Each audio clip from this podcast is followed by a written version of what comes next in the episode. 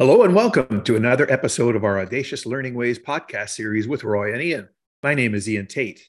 We're going to be with you throughout the series, and for those of you who don't know him, Roy is a Delta resident, volunteer board member of the North Delta Business Association, and former president, chief marketing officer, and entrepreneur with over 40 years of successful and unmatched executive leadership business experience in every aspect of business. His latest book in the Be Different or Be Dead series is titled the audacious, unheard of ways I took a startup to a billion in sales.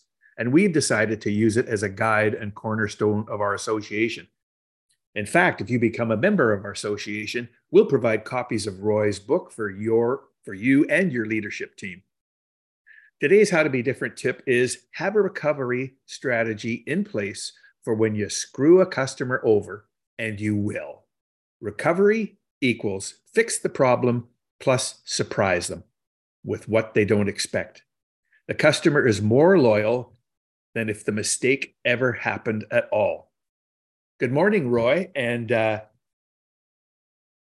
happy World Consumer Rights Day. Good morning, Ian. I'm pleased to have some rights. but only for a short time, and as long as this podcast allows. Apparently. Yeah, exactly. So, so uh, customer service, it's a recurring theme in not only your book, but uh, our discussions, our members' interests as well. Uh, what are the essential elements of a customer service strategy, Roy? Yeah, so uh, as as we discussed in in the previous episode, actually, uh, customer service um, as a concept has essentially three components. Well, we talked about two of them the last time, Ian. Right. And we'll talk about an additional one called recovery today. But it basically goes like this service quality equals core service, which is what you provide, what you deliver, which is typically your product and service, plus the service experience, which is how people feel when they consume or get your product and service. And then the third component, which we which we didn't talk about before, is called service recovery. Hmm. Okay. Mm. Yep. That is what you do when there's a service breakdown. And so it's core service plus the experience plus service recovery. Now, the service experience and recovery are huge um, deliver, deliverers and drivers of customer loyalty. There's an example of a service strategy that I actually created in in uh, in my my previous life uh, when I had the data business that we we grew. And it went like this We are easy to do business with. We care. We provide and support innovative quality solutions. We make promises and always keep them. But if we fall short of our strategy, recovery will be our number one priority. Now, the interesting thing about that is recovery is all about what you do when you make mistakes. And most organizations don't want to admit that they make mistakes in their strategy. right. right. Even, even though recovery is a strategic concept, they don't want to admit it. And so they don't include it in their strategy, which for me is kind of like burying your head in the sand. I mean, if you knew something was going to drive loyalty, wouldn't you create a strategy around that, which we'll get into a bit more? So it's something that was extremely important for me in building our business to a billion. And yet, ironically, I don't see a whole lot of recovery strategies out there uh, in in the world today, and there needs to be. Ian, mm-hmm. something beyond whoops, sorry. Well, it, it is absolutely, and one of the things we'll talk about is it begins with sorry. Right. That's part of it, and most most organ I shouldn't say most. A lot of organizations do not even admit that culpability because they will say, "Well, if we do that, there's legal issues associated with that. Yeah. And I'm saying, hey, you may not have been directly responsible, but you are the organization delivering value. You need to take responsibility and hold yourself accountable and fix it. Okay. And if you did it right, you'll be absolutely amazed with what happens in terms of how people feel about you. So, why is it so important to have a recovery strategy? Well, as I mentioned, there's an incredibly powerful relationship uh, between what you do after you screw a customer over and, and how loyal they are. And the formula that you mentioned in the intro is absolutely worth repeating because it's the essence of what goes on after you've you've had a service uh, mishap. The formula: fix the mistake fast. Now, in this case, studies have shown you only have 24 hours. Mm. Okay, like if it takes you a week and a half to fix the problem, forget the recovery piece. You're done. You're dead. It's over. You know, so it's all about speed. So fix it fast. You know, the clock's ticking. You got less than 24 hours because studies have showed it. The loyalty piece just drops off like you wouldn't believe after 24 hours. And the second piece is surprise the victim with what they don't expect. This is kind of interesting. Like, right, like most most sort of doctrine deals with, you know, delivering to expectations, et cetera. This is not doing that. This is the surprise element that I, I keep talking about. You want to surprise them, fix it fast, and surprise them with what they didn't imagine that you would do. Mm. And if hmm. you can get it to that, they will go, OMG, this is yeah. amazing and uh, and and and they feel much more excited uh, about you and loyal towards you. As I mentioned before, um, in, today it seems like the emphasis is on trying to get it right the first time, as opposed to what happens when you don't get it right the first time. Okay, and w- whereas I, I I get why we want to try and do it right the first time, it's really important to, to admit that sometimes you won't, and there's an opportunity in there to turn pain and abuse into loyalty. Mm. Okay, this whole idea that you can benefit from a screw over that you you caused if you admitted it and did the right thing, and that's really the essence of uh, of recovery and why it's so damn important. I mean, I talk to a lot of people eh, about their experiences with businesses. Yep. And it's typically wow, you wouldn't believe what they did when they missed my appointment. Okay. When they missed my delivery. Okay. When they, when they, I mean, so what they were doing is talking about the recovery. Right. And so unfortunately, that gets to be hit and miss if it's not inculcated into the culture of the business and the process of supplying services to uh, to customers. Right. Hmm. So, so how do you go about uh, building a, a, recovery strategy, and uh, what would you say are the key elements of one? Yeah, so I'm going to quickly go over seven parts of this, right? And it's kind of like amorphous, and it moves, and a lot of times it needs to be customized to the organization. Okay, because I can't take a boilerplate and apply it everywhere, but I can give you some ideas that that actually were at play when I was dealt dealing with building a recovery strategy. And the first is process. So you need to, the leadership team needs to sit down and create a process. What does it look like? Okay. When we screwed a customer over. Okay. Put it into a process map. It starts with, I'm sorry. It really does. Because if you don't admit culpability, you can forget about anything else. I mean, I've had, I've had clients say to me after I apologize, Roy, it's okay. These things happen. Well, if it's that easy, why don't we do it? Instead, you run into people that says, well, it's not, it wasn't our problem.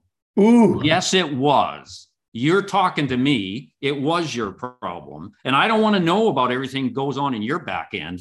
Believe yeah. me, I really don't. So it starts out with creating a process. The second thing is, uh, we talked a little bit about this in another episode. It's it's about empowering people to do the right thing, Ian. Right. Okay, people who are dealing with the customer complaint, they're going to get insights in terms of what the solution is. So you need to figure out a way to empower them to do the right thing for the customer with the with the trust that they they're not going to throw the company right out with the bathwater. Okay, they're just not going to do that. Right. Third thing is is this is critical is you know and and without it successful recovery won't happen. The company hierarchy must be ignored. So if you have an organization the yep. structure of that organization during recovery doesn't exist except for the fact that the person that owns the problem is the CEO because that's the only way it's going to work. The person that owns the screw up solution needs to be empowered to be the CEO for the moment to get it done. It may be 24 hours, as a CEO of service screw ups, but that's what it's going to be. Right. And so the leader needs to promulgate that notion. Right. And it has to be part of the process that I mentioned first. That, right. that the, hor- the organization is flattened. The only thing that's important is fast action and delivering astonishing recovery moments during that process. The fourth thing I want to talk about, just very briefly, is it. Uh, look at recovery needs to be part of people's um, performance planning. They need to be held accountable, okay, for delivering whatever they have to to fix a customer screw up and surprise people with what they don't expect.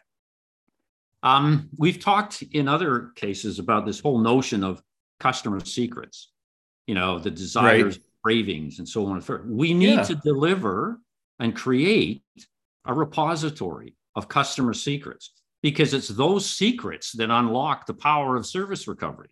If you knew what uh, what a customer coveted, then when you screwed them over, if you ever did, then you have got information there that you can use to surprise them. In fact, I used to do this all the time. And just go into the repository, get a secret. Ah, they like Cabernet. Boom. Okay. Whenever I screwed them over, guess what happened? Cabernet came out and they go, Oh, that was okay, Roy. Wow, that was pretty cool. I love the wine. It's just amazing, amazing how that, that works. And the last thing is you need to implement surveys to find out how well you're doing.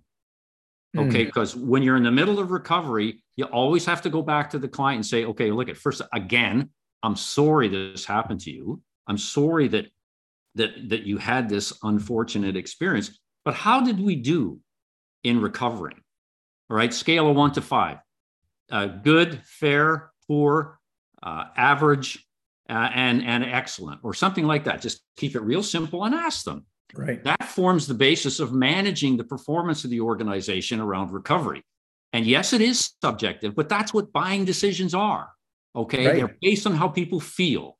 And so yeah. if a if a customer feels like a supreme commander during the process, they're going to rate you well. And guess what they'll do, Ian? Yep. They'll stay with you and they'll talk to everybody else about how great you are. And they'll cite the service recovery example as a reason for that you know it's really putting it into the dna of the organization but um, uh, um, uh, allowing that frontline worker to have all the tools and resources available to make a difference especially when they screw up well you know one of the things one of the things that that has to happen in an organization that that is on on the the the journey to recovering so, uh, like pristinely is management needs to lose their ego Okay, because as I mentioned, the hierarchy doesn't exist during the time that a recovery is taking place. And so, to a large extent, that means that a lot of people who normally believe they have a lot of control have zero control. And hmm. there's a lot of management people that don't like that because the frontline person, the owner of the problem, right. has the power. Okay. Yeah. And so, this is an issue of leadership to fundamentally describe what the culture is that we're trying to create here and to hold the management team responsible for being in the how can I help mode, which is leadership by serving around that we've talked about before, yeah. and not in to do this because they don't know diddly squat about what the solution is. No, the people no. that own the problem should be empowered to do that and do it quickly. Hmm. And so the ego piece is huge. Right. So, so there is quite a uh, there is quite a major role uh, for leaders in creating that culture that fosters service recovery. A- absolutely, and and in fact, the leader must declare it's a number one priority to the hmm. organization. if they don't, if they continue to talk about only doing it right the first time, I'm not saying that they shouldn't talk about that because again right.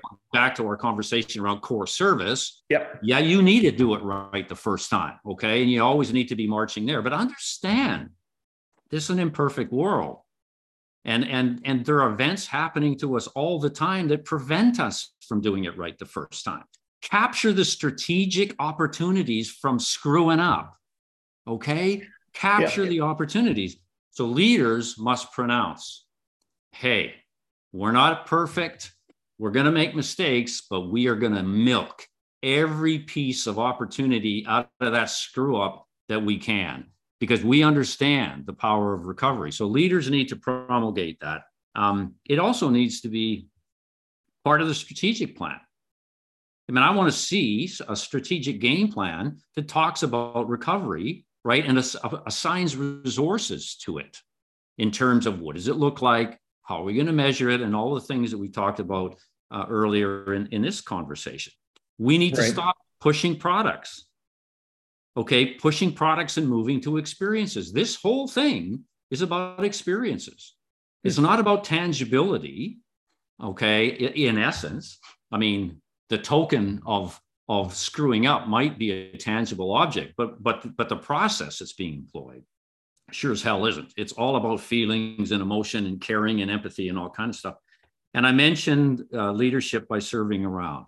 Um, you need to have that that philosophy uh, in the organization um, to be listening and helping because service recovery is all about that. What do we need to do fast? And how can we move beyond what the customer expects to delight them?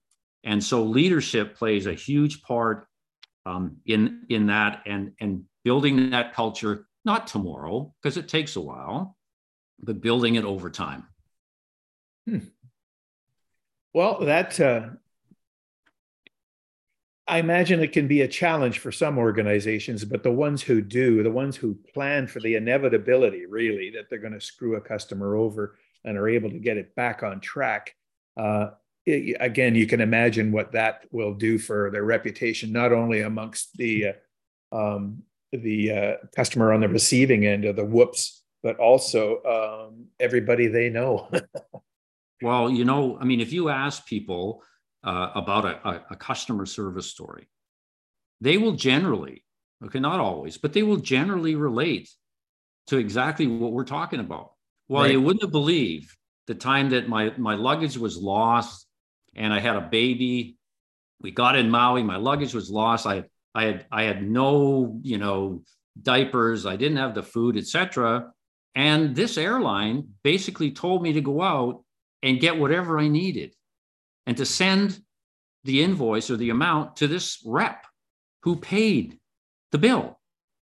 I mean, that's the story. You know, it wasn't about, oh, shoot, we are 15 minutes late leaving Vancouver.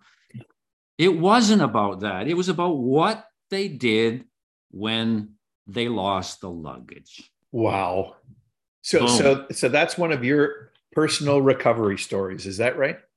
Well, I've had a few of those, but the one that I was actually when I was president of of AdvanceCom, the one that I that I remember because I I was responsible for actually architecting it was was uh, a, a service breakdown that occurred in the Pan Pacific Hotel in downtown Vancouver. This is right. a client of mine, right? Yeah. So we cleverly put the service out for several hours I, I don't know how we did. sorry, sorry. That was that was, that was a that was a whoops. That wasn't I, that was immaculate a design. whoops. While the GM called me because I knew him personally. Yeah. And, and to say the least, he was not. He was absolutely not happy with us. He threatened to sue us for the loss of business and and leave us for another telecoms provider. So so this was a big uh, service recovery opportunity. So so just to give people a, a, an idea as to what what you can do with this sorts of thing. So the action we took was first of all, I apologize. I apologize profusely. I had a check for several thousand dollars cut um, as retribution for our sins and to help him offset the cost of, of lost business during that process without really knowing uh, how much it was. It wasn't about that, anyways. It was about a token of atonement, okay, which is what you what you have to do. Now, everybody thought this was a good idea. The legal team didn't think it was such a great idea because that was an explicit admission of guilt. And I said, I don't it's, care. It's it, that word. We were guilty. We we we effectively put him out of business. Don't know how we did it yet. We'll figure that out. But we need to atone for our sins. So my reasoning was that if we were guilty of doing this, what we've basically doing been doing is making an investment in a client that was giving us several hundred thousand dollars in, in business a year. And wasn't that a good investment? Right. So mm. that's how I rationalize it. Anyways, so with check in hand, I was ready to go and visit the client. There was one piece that was left. So I calls my sales vice president and and I said, what is what can we surprise this GM with? What what what do they want? What do they covet? What do they want? Anyway, so what we discovered from his his executive assistant was that he he really wanted one of those candlestick phones. Now, oh. you guys remember this old candlestick phones, right? They look yeah. cool as hell, but they were really old technology and they were they were coveted not because of their technology. Anyways, he wanted one. So here's what we did.